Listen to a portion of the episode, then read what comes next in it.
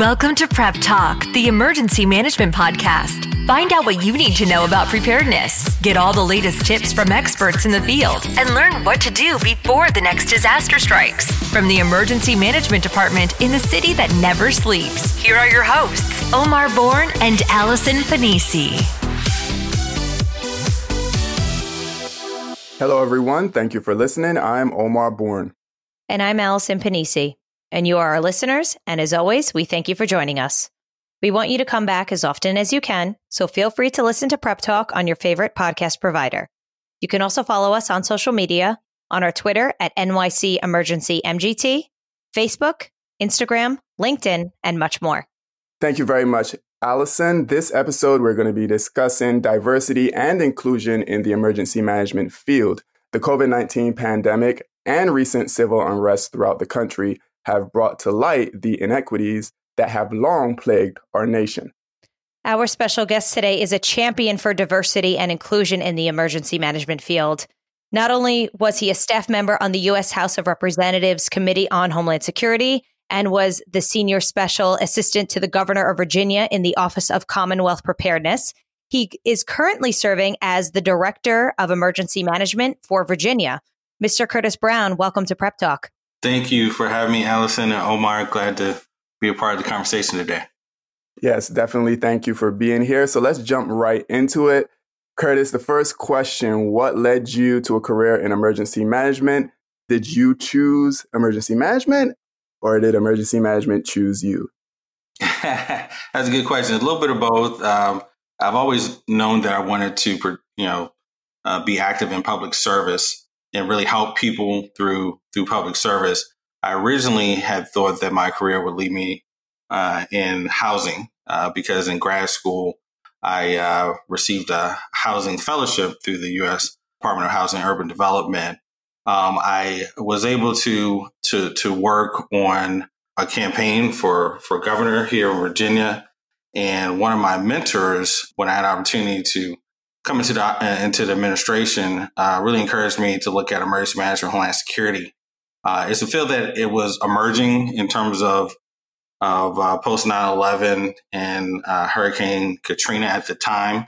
Clearly uh, understood the need for greater organization, and that's when, of course, all the academic programs started to grow as well. And he encouraged me to consider that that career path in terms of public administration, public service, and so I, uh, I, I did and have not turned back since. And uh, I, I've found that it's been very rewarding and impactful in terms of a, a career choice. So, Curtis, over the last nine months, the murder of George Floyd and the COVID 19 pandemic have amplified inequities in our society. Back in 2018, you co founded the Institute for Diversity and Inclusion in Emergency Management. Tell us and our listeners more about the work you are spearheading to diversify the field through this initiative. Yes, Institute for Diversity, Inclusion, Emergency Management, or I-DIEM, uh, we really look at it as two major goals. One is to increase the representation of underrepresented uh, individuals in the field of emergency management, uh, women and people of color, uh, uh, specifically, especially in positions of leadership. There's data and research that, that truly highlights the lack of diversity within the field of emergency management across the country.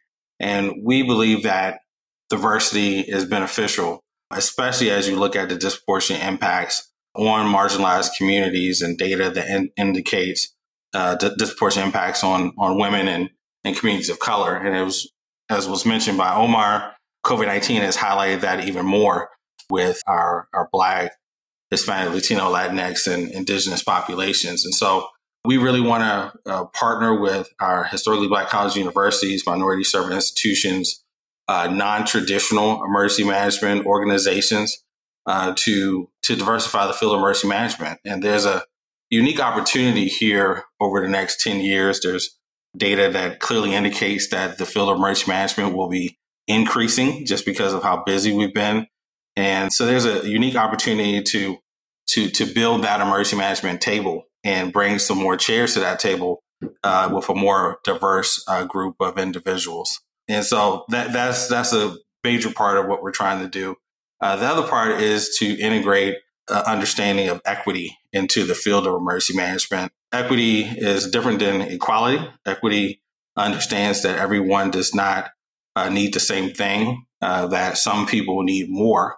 And if you look at the, the data and the research and the history, uh, there's a reason why some people need more. Uh, there's been discrimination, systemic racism, uh, structural biases that have created inequities in, in communities for whole communities or individuals. And so as we tailor our emergency management programs, we should do so equitably and recognize and understand these issues and design our programs and support mechanisms to address those. We've done a lot of research with, with emergencies and we worked with academia. And if you look at, uh, at disasters throughout the course of the 20th century and here in the 21st century, there's a common theme that those who are, who are marginalized, uh, frontline communities will disproportionately suffer. So it really pushes us to to hopefully change our our approach to emergency management, uh, especially as we face more uh, frequent and impactful disasters. You brought up so much in your response. Uh, we're going to get to all of it. I want to start with the representation because I think that is important. How important is representation to ensuring equitable preparation and response to emergencies? And I ask that specifically because I know that you recently testified before the House Transportation and Infrastructure Committee, and you stated that overwhelmingly, uh, you know, the majority of emergency managers are white males. So there is a need for diversity. But when we talk about representation, how important is representation to ensuring the equitable preparation and response to emergencies? Uh, yeah, that, that's a great question. You know, the, I think the private sector and and there's a couple of really smart institutions have done uh, research about how uh, diversity impacts positively the bottom line of private sector, uh, you know, companies. Uh, the more uh, women and people of color truly impacts the bottom line because uh, there are different perspectives brought to the table that would not have been at the table, and that that group, that diverse group, works more cohesively together to solve complex issues.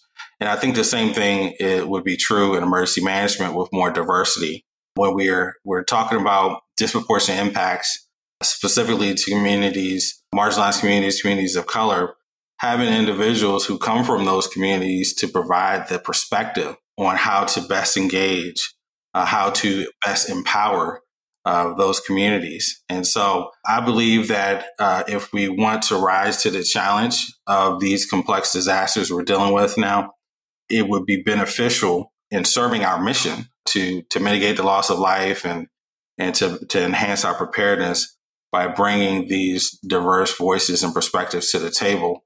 One way in which you know uh, we've suggested doing that is is looking outside of our typical areas of recruitment and start recruiting people from different disciplines, disciplines that uh, that are more diverse in terms of representation of women and people of color and, and training them in emergency management, but, but leveraging their, their uh, unique skill sets from other disciplines uh, along with their, their, their diversity to positively impact the field of emergency management. Curtis, you scratched the surface on this, but I want to dig a little deeper here.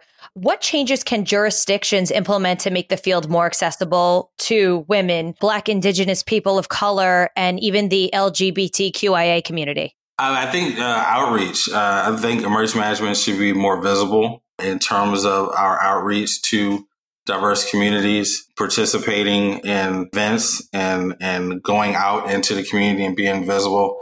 I think emergency management should be a leading uh, discipline across all uh, levels of government in engaging diverse communities. And so, you know, the the more outreach, the better in terms of uh, recruitment.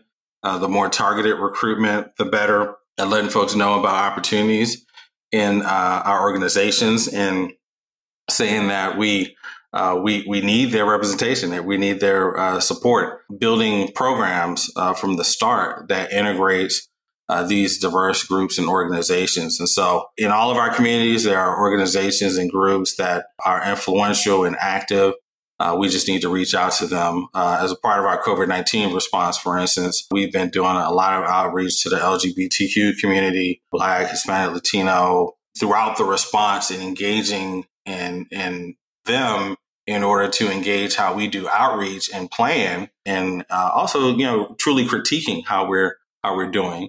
And uh, you know that type of outreach and engagement is not easy, but it's it's so important and necessary. And I think uh, it, it, could be beneficial as as we continue to build these relationships to help with recruitment as well.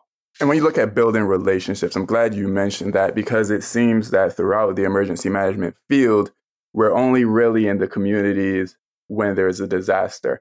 Allison could attest to this as well. You know, emergency management, you know, we've had mobile office hours here in New York City prior to the pandemic, and we do community outreach now, obviously. It's a little different. Uh, but uh, pre pandemic, we would go out into the communities, and the first question we would get is Is there something bad happening or coming? Do you know something that we don't know? Uh, so let's talk a little bit about the proactive need to be in the communities before there is an emergency in the blue sky time so that you can really build that trust with them. Mm-hmm.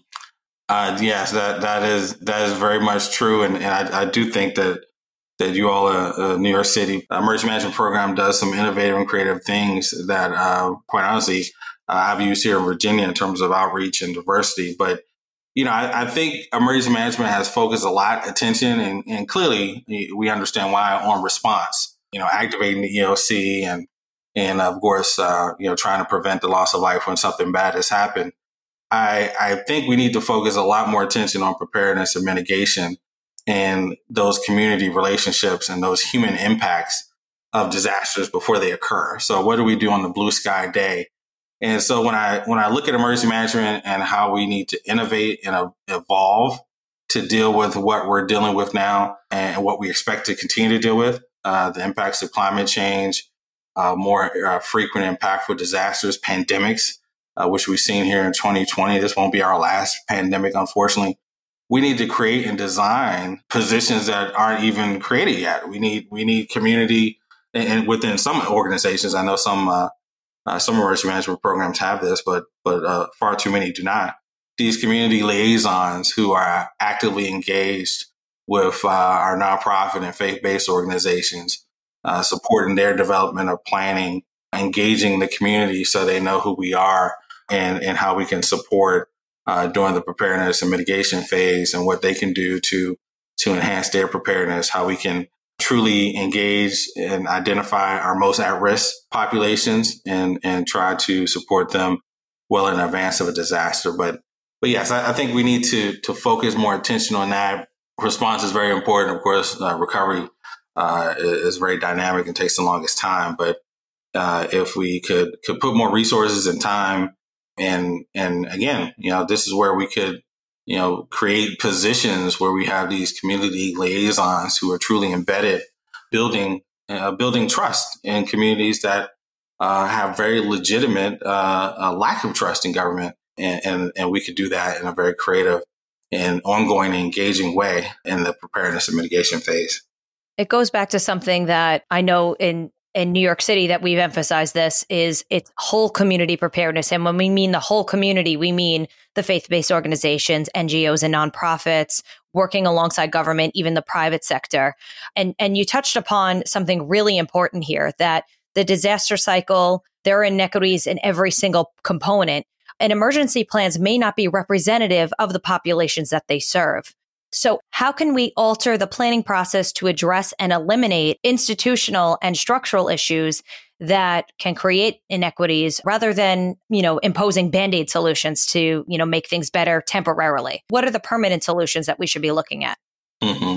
That's a great question. I, and and I think we need to uh, to to your point, we can't and I, I believe uh, you know former administrator uh, you know, Fugate has said this before. We can't plan for easy, right? We got to plan for the complex and the difficult. And I think uh, integrating these diverse voices into the development of our plans and leveraging data, quantitative and qualitative, uh, and, and empowering uh, these stakeholders, especially those who provide services to those who are most at risk, to guide and frame the development of our plans we can uh, help to to hopefully minimize the potential for for bias or not fully representing their uh, needs and capabilities. again, I think uh, emergency management does maybe, you know, need to be more community based and focused and engaging. And again, I, I, know that requires for a lot of emergency management offices more resources. Uh, one of the challenges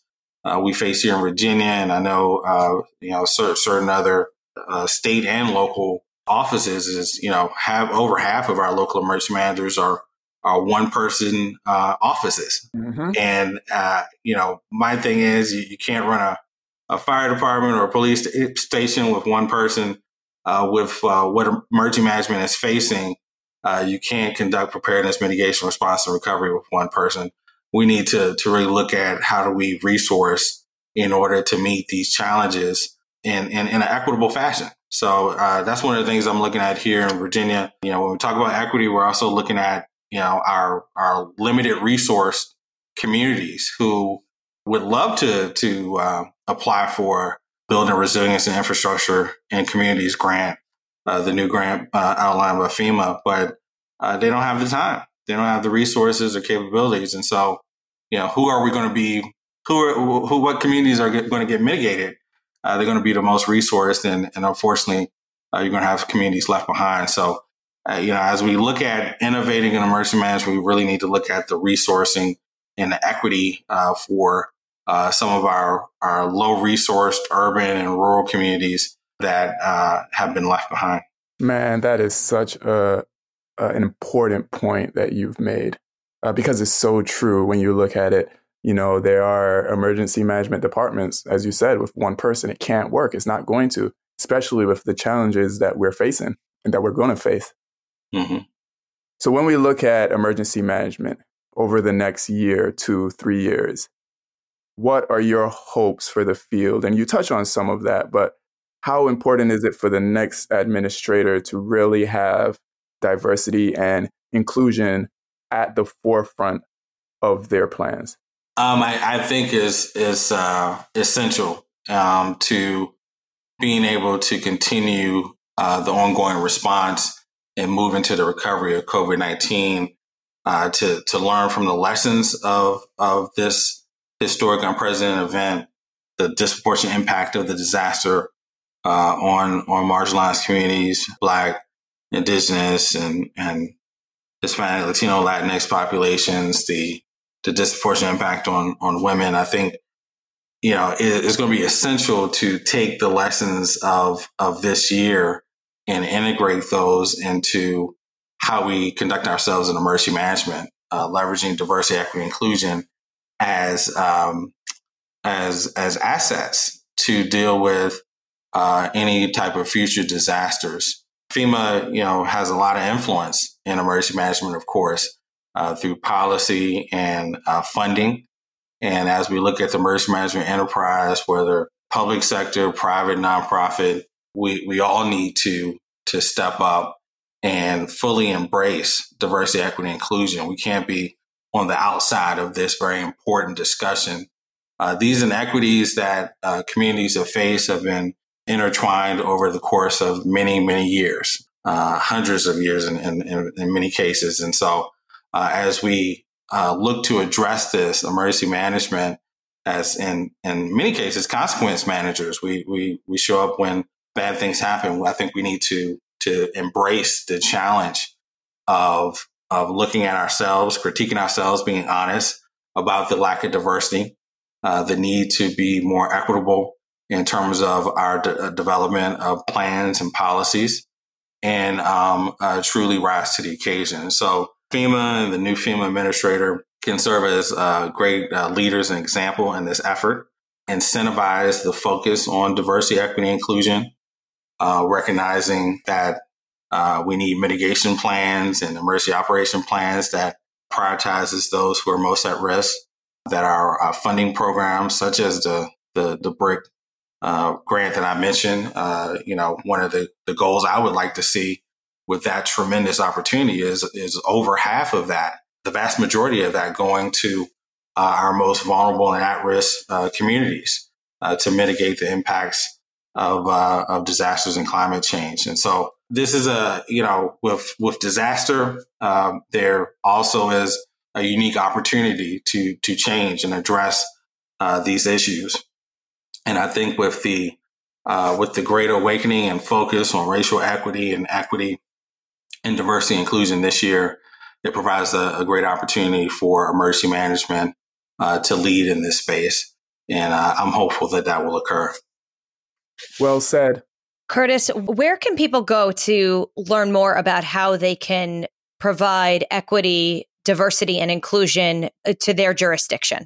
Well, uh, that's a great question. And, and I am happy to see a lot of jurisdictions that are uh, developing positions for chief diversity and inclusion officers. They're they're in the mayor's office or the county manager office, and and uh, here in Virginia, we're very proud that we have uh, the first uh, governor cabinet level position dedicated for a chief diversity officer. Dr. Uh, Dr. Underwood, uh, Janice Underwood, is our our first chief diversity officer. And as a part of our ongoing COVID 19 response, I've been working very closely with her through our Health Equity Task Force, which is a part of our Unified Command. It's the first time we have a, a Health Equity Task Force embedded in our Unified Command, uh, reporting directly to the Unified Command leadership and guiding our decisions for everything that we do, for, for plans, for resource allocations, for, for public messaging and outreach. They are, are, are part of our leadership and, and guide our actions uh, through an through an equity lens. And so I would first encourage everyone to to identify those individuals and partners within your jurisdiction who have the expertise because again this is a this is a, a new skill and, and new knowledge set it's a whole way of uh, thinking and so uh, I, I am you know very cautious when people just say oh i'm I'm just going to start being uh, equitable in, in terms of my designs of programs. You have to study what equity means and what it looks like and how to develop a program that, you know, doesn't meet the need of the organization, meets the need of those who are most at risk and understanding their needs. And so uh, I would say first partner with them as a, as an organization. Uh, I we are, uh, we have some training that we're providing and uh, resources that we provide on our website i-diem.org. We, we work very closely with higher education institutions and researchers.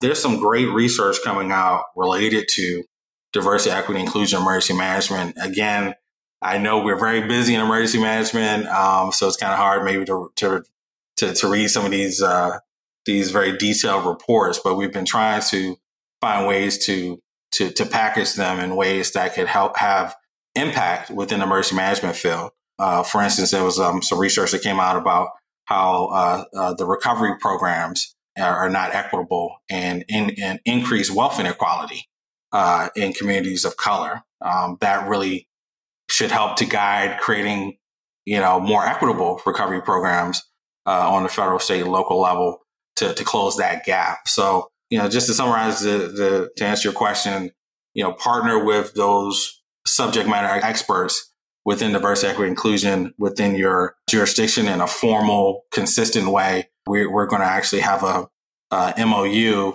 uh, memorandum of understanding with um, the, the Virginia Department of Health Office of Health Equity, and they're going to help to to to guide our efforts within emergency management within my agency. We have plans on developing a, a new uh, Office of Diversity, Equity, Inclusion within our our emergency management agency.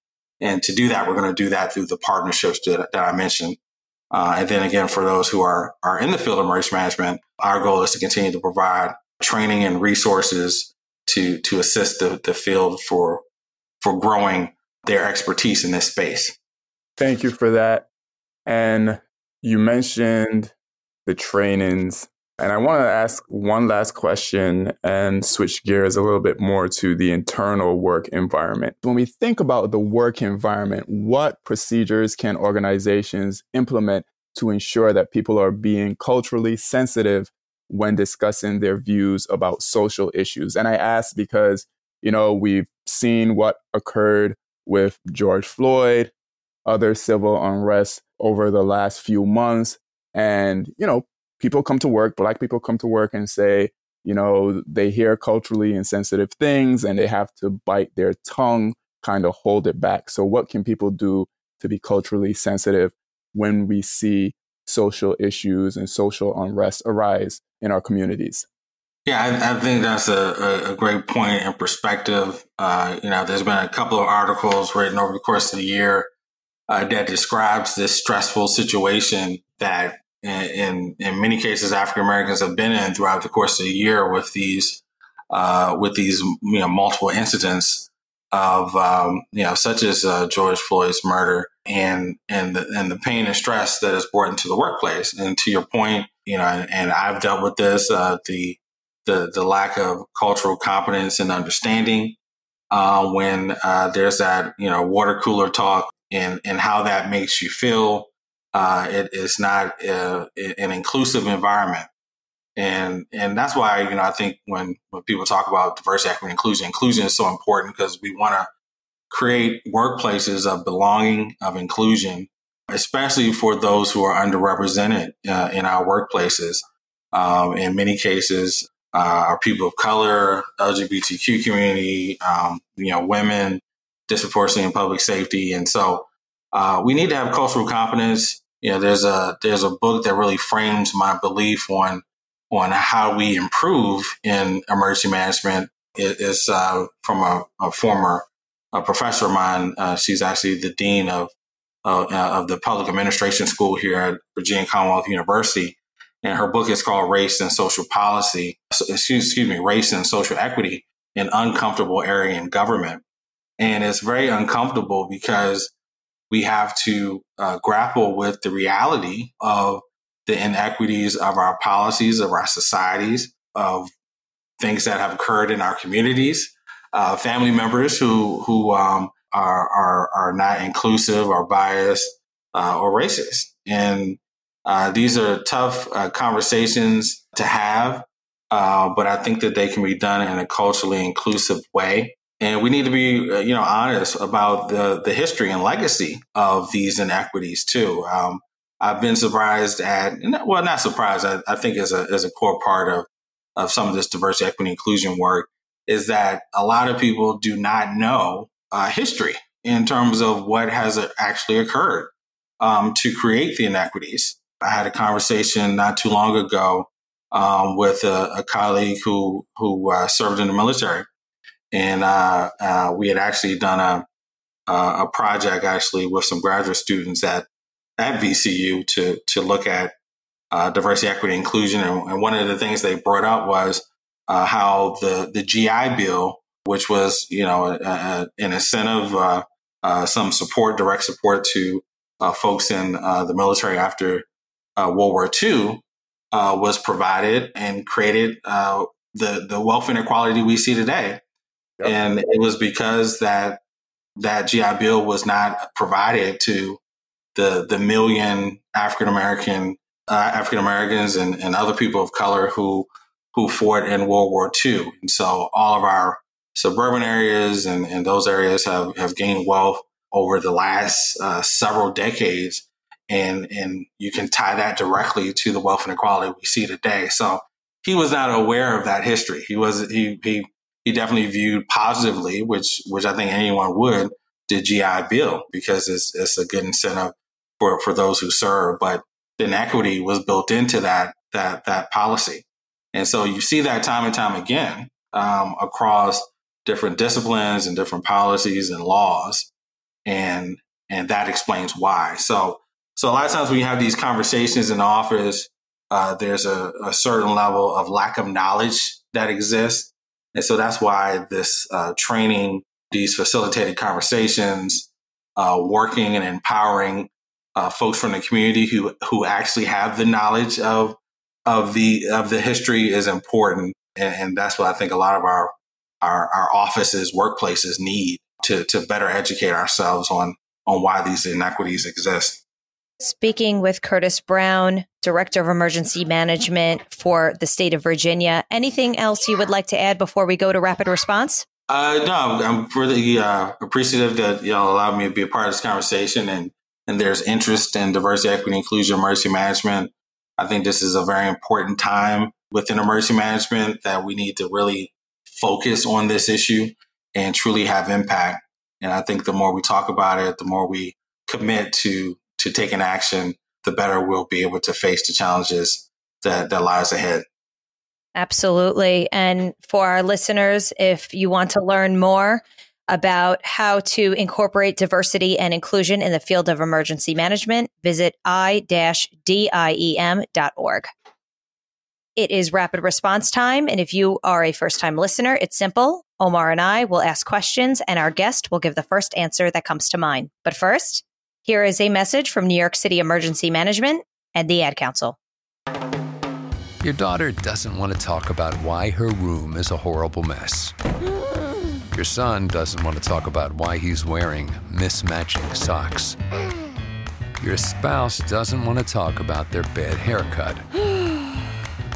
Families don't have to talk about everything, but they should talk to plan for an emergency. Pack basic supplies in a go bag water, canned food, flashlights, batteries, medical supplies, IDs, and some cash.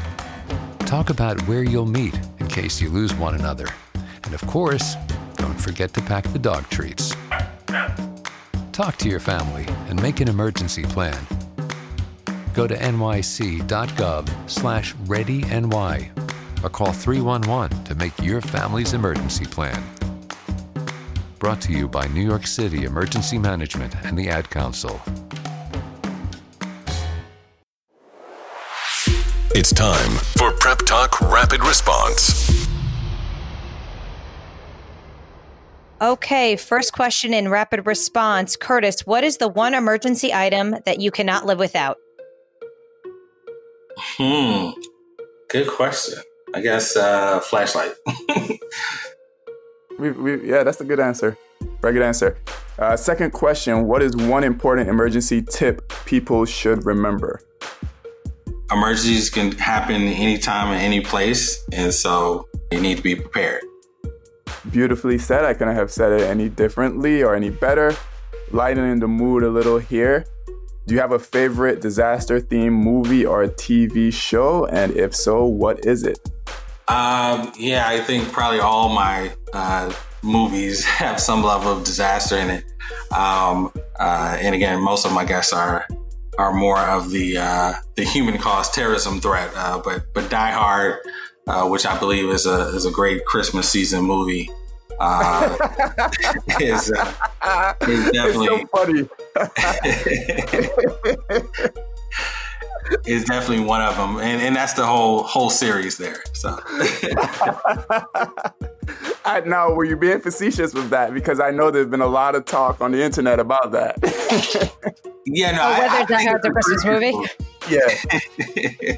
I think it's a beautiful Christmas movie. Uh, you know, personally, I put it up there with Wonderful Life. I, I love Wonderful Life, but I I watched uh, I watched Die Hard too during this time of the year as well. Okay, there's going to be a lot of people who are going to disagree with you, but you've heard it here first. Curtis Brown says Die Hard is a Christmas movie. Last but not least, sum up the work you do in one word. Uh, complex. I think that's a first. Usually we get a uh, a multi multi-word answer here, Omar. yeah, yeah, I, try to, I, try to, comply. yeah, we appreciate that. Um, honest, and, it's refreshingly honest. Yeah, yeah, because emergency management is, I mean, is complex. You you hit the nail right on the head. So, good answer. Every, every day is different, and every disaster is different. So. Well, Curtis Brown, thank you so much for joining Prep Talk for our listeners, it's important that we all work together in the field of emergency management. Um, the field has evolved, but we still have work to do. Be sure to have seats at the table for everyone in your community. And for our listeners, again, i-diem.org for additional resources. We'll see you next time. That's this episode of Prep Talk. If you like what you heard, you can listen anytime online or through your favorite RSS feed. Until next time, stay safe and prepared.